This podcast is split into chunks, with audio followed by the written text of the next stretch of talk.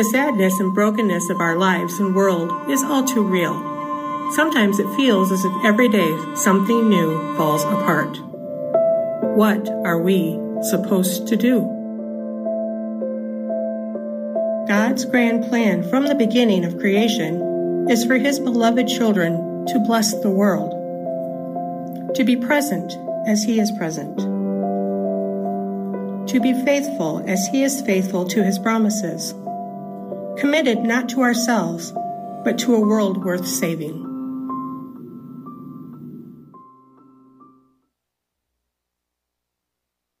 Grab your Bibles and turn in them to Genesis chapter 12 and a few verses from chapter 18.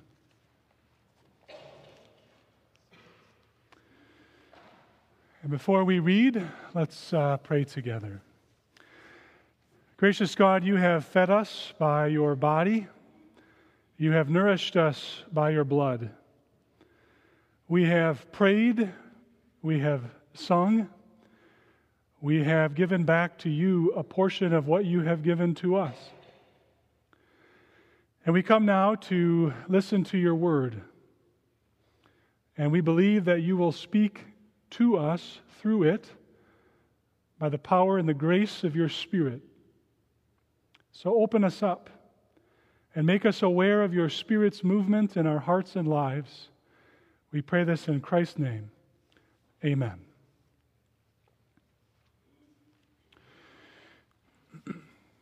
Most of us are aware that good coaching is about making adjustments. So typically in a game, you have a, a quarter or a period or you have a half.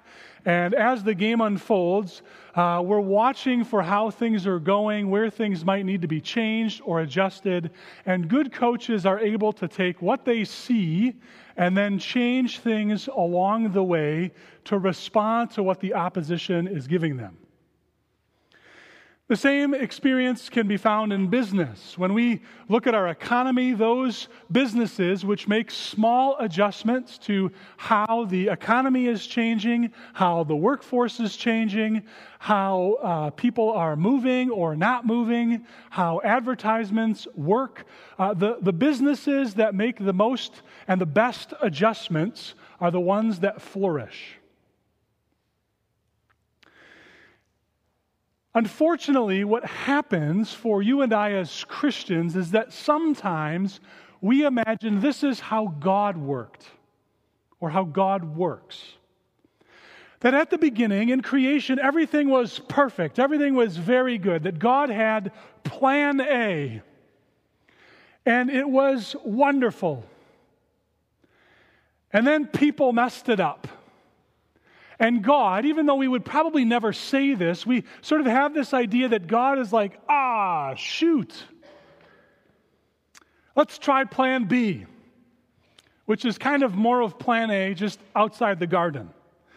And of course, plan B goes horribly wrong. Right, we get to Genesis chapter 6 and we see that the inclination of every human heart is wickedness all the time.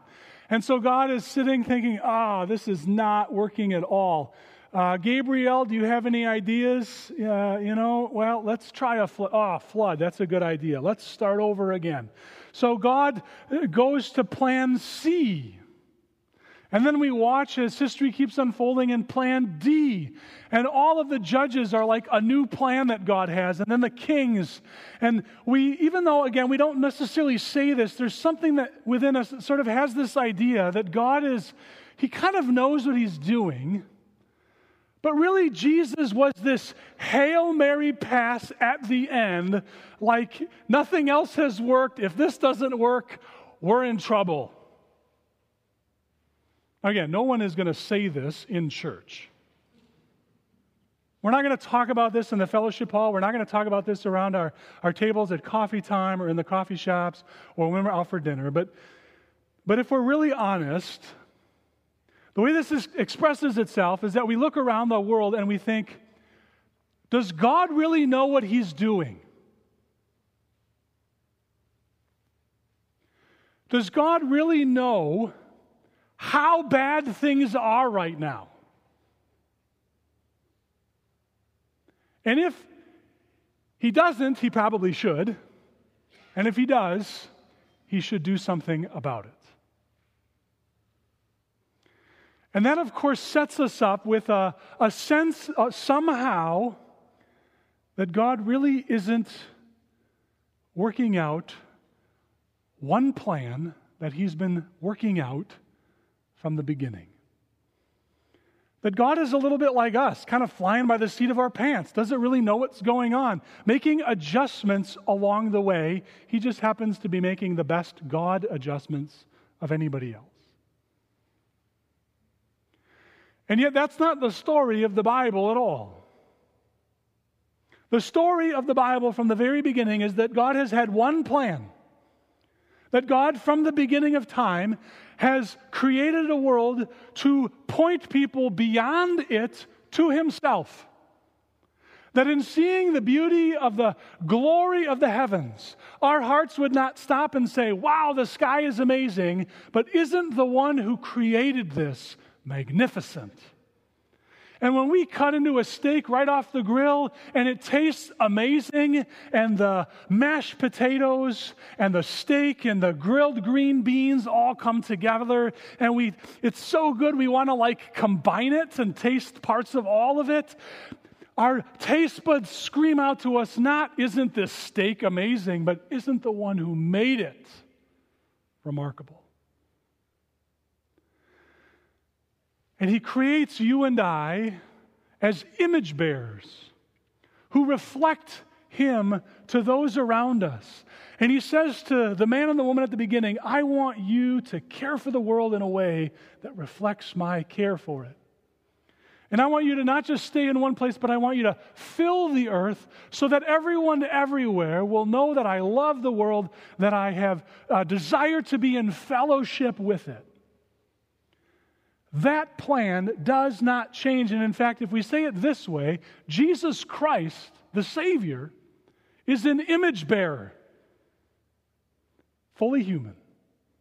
God's plan from the beginning, and we see the fulfillment of that in Jesus, is for his image bearers to be the light in a dark world, pointing to their Creator. And our text this morning, the call of Abraham, helps to solidify that God is not on plan D, E, or F. This is what God has been doing from the beginning. And that call frees us up as Christ followers in 2021 in two very significant ways. So let's read. We'll start with Genesis chapter 12, verse 1. The Lord said to Abram, also known as Abraham, later on, Go from your country, your people, and your father's household to the land I will show you. I will make you into a great nation. I will bless you. I, the Lord God, will make your name great and you will be a blessing. I will bless those who bless you, and whoever curses you, I will curse. And all the peoples of the earth will be blessed through you. And then we have one text from Genesis chapter 18 where we hear very familiar words uh, that reflect these words 18 and 19 of Genesis chapter 18. The Lord says, Abraham will surely become a great and powerful nation, and all nations on earth will be blessed through him. For I have chosen him so that he will direct his children and his household after him to keep the way of the Lord by doing what is right and just, so that the Lord will bring about for Abraham what he has promised. God, from the beginning, has a desire to bless the world, to make it a very good place where people can enjoy it, where his creatures can enjoy it, and where the whole earth will be filled with his glory.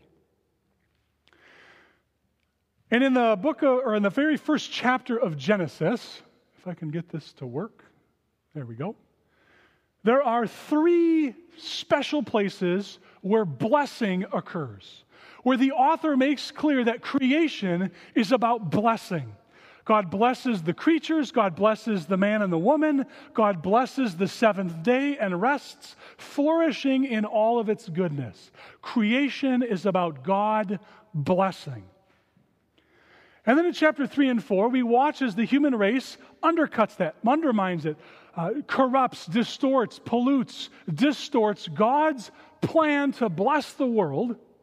Hasn't changed, but human sin gets in the way, and the curse begins.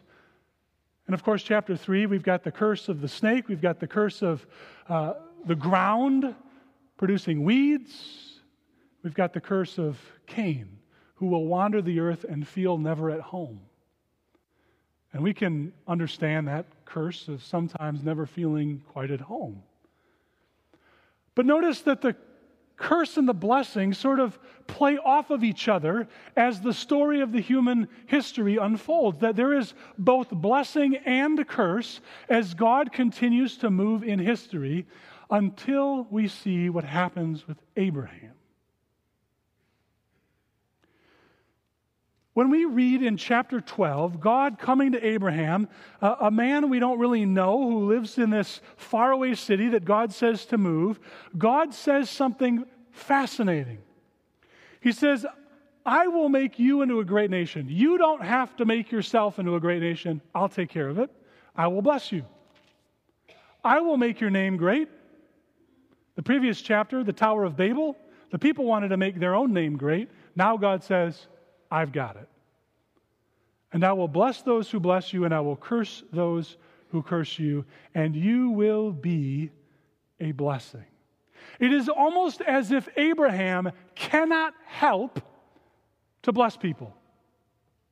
And if we pulled back 10,000 feet, we don't have a ton of time this morning to do this, but if we just walked through the life of Abraham and his descendants, we would see over and over and over again that just by being Abraham, just by being Isaac, his son, just by being Jacob, his grandson, just by being Joseph, a descendant of Abraham, just by being part of the family of God, the blessing of God ripples.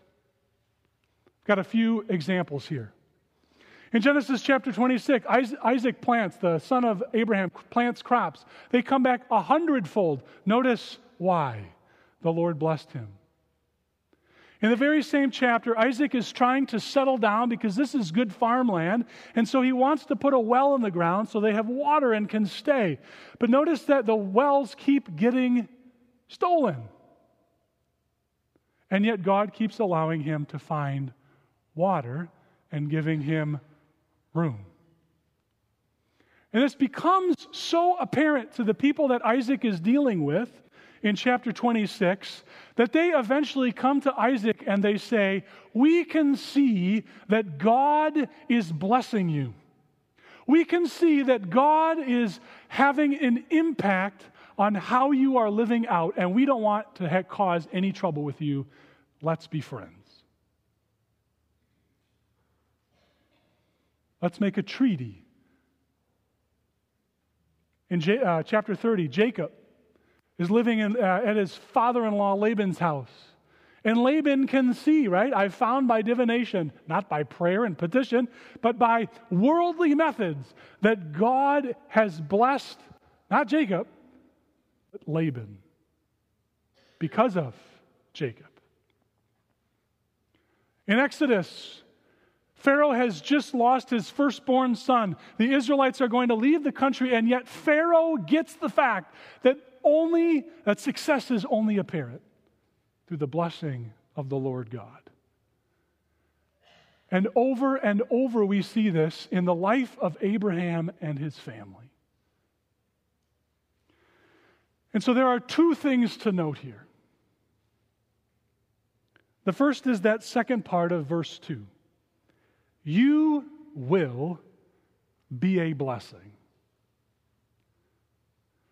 Sometimes, as Christians, we imagine that God only uses the all star Christians to be a blessing.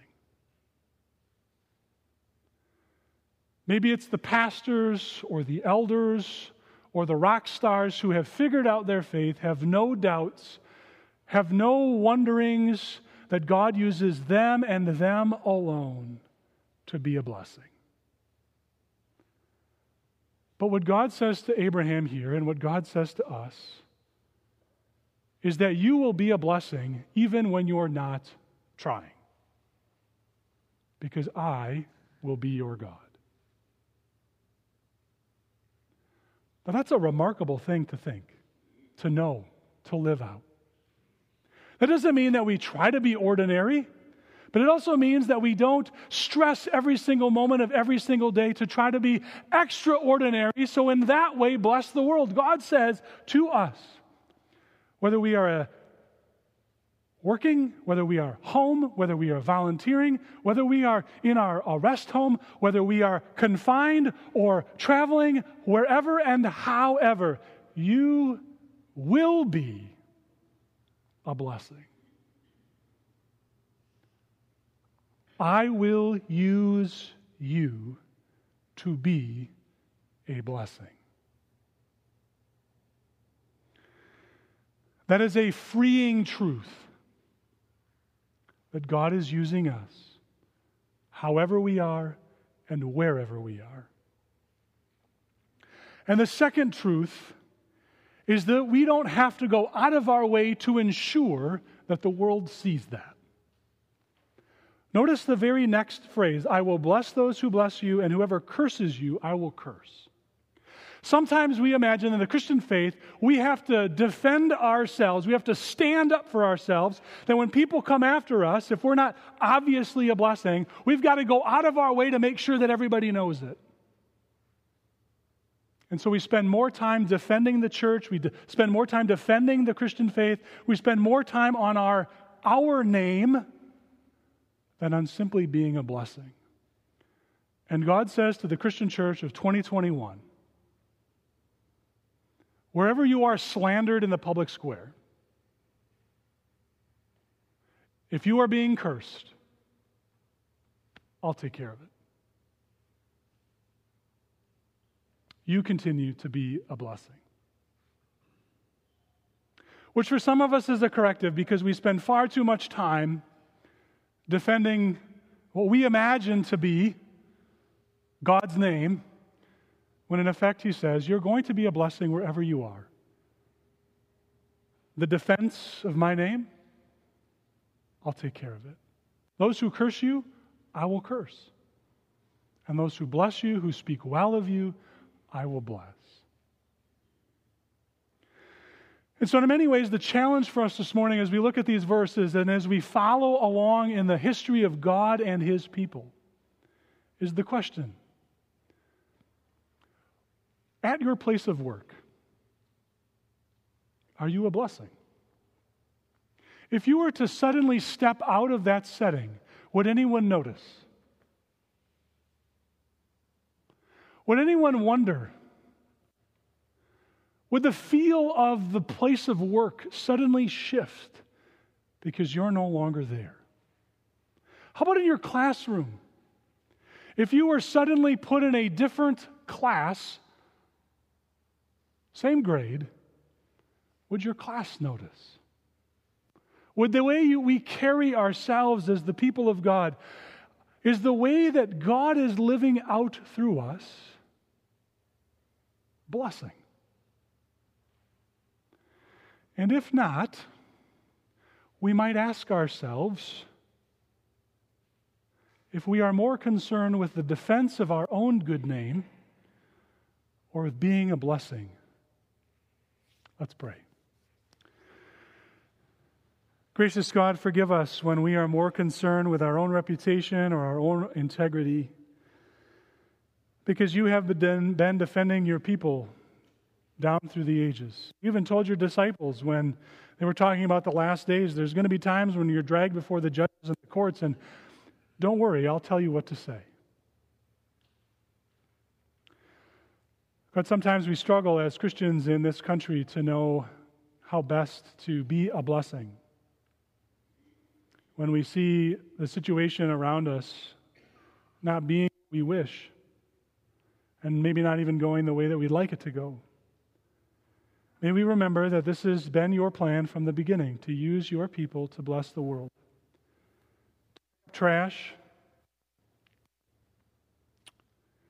to host food, to write letters to inmates, to mentor students, provide food, to send cards, to take people out for lunch, to bring them coffee, to check on our neighbors when we haven't seen the lights on or the shades open. In small ways, O oh God, to bless those who bear your likeness. And God, may we be known as a church that reflects you. We pray in Christ's name. Amen.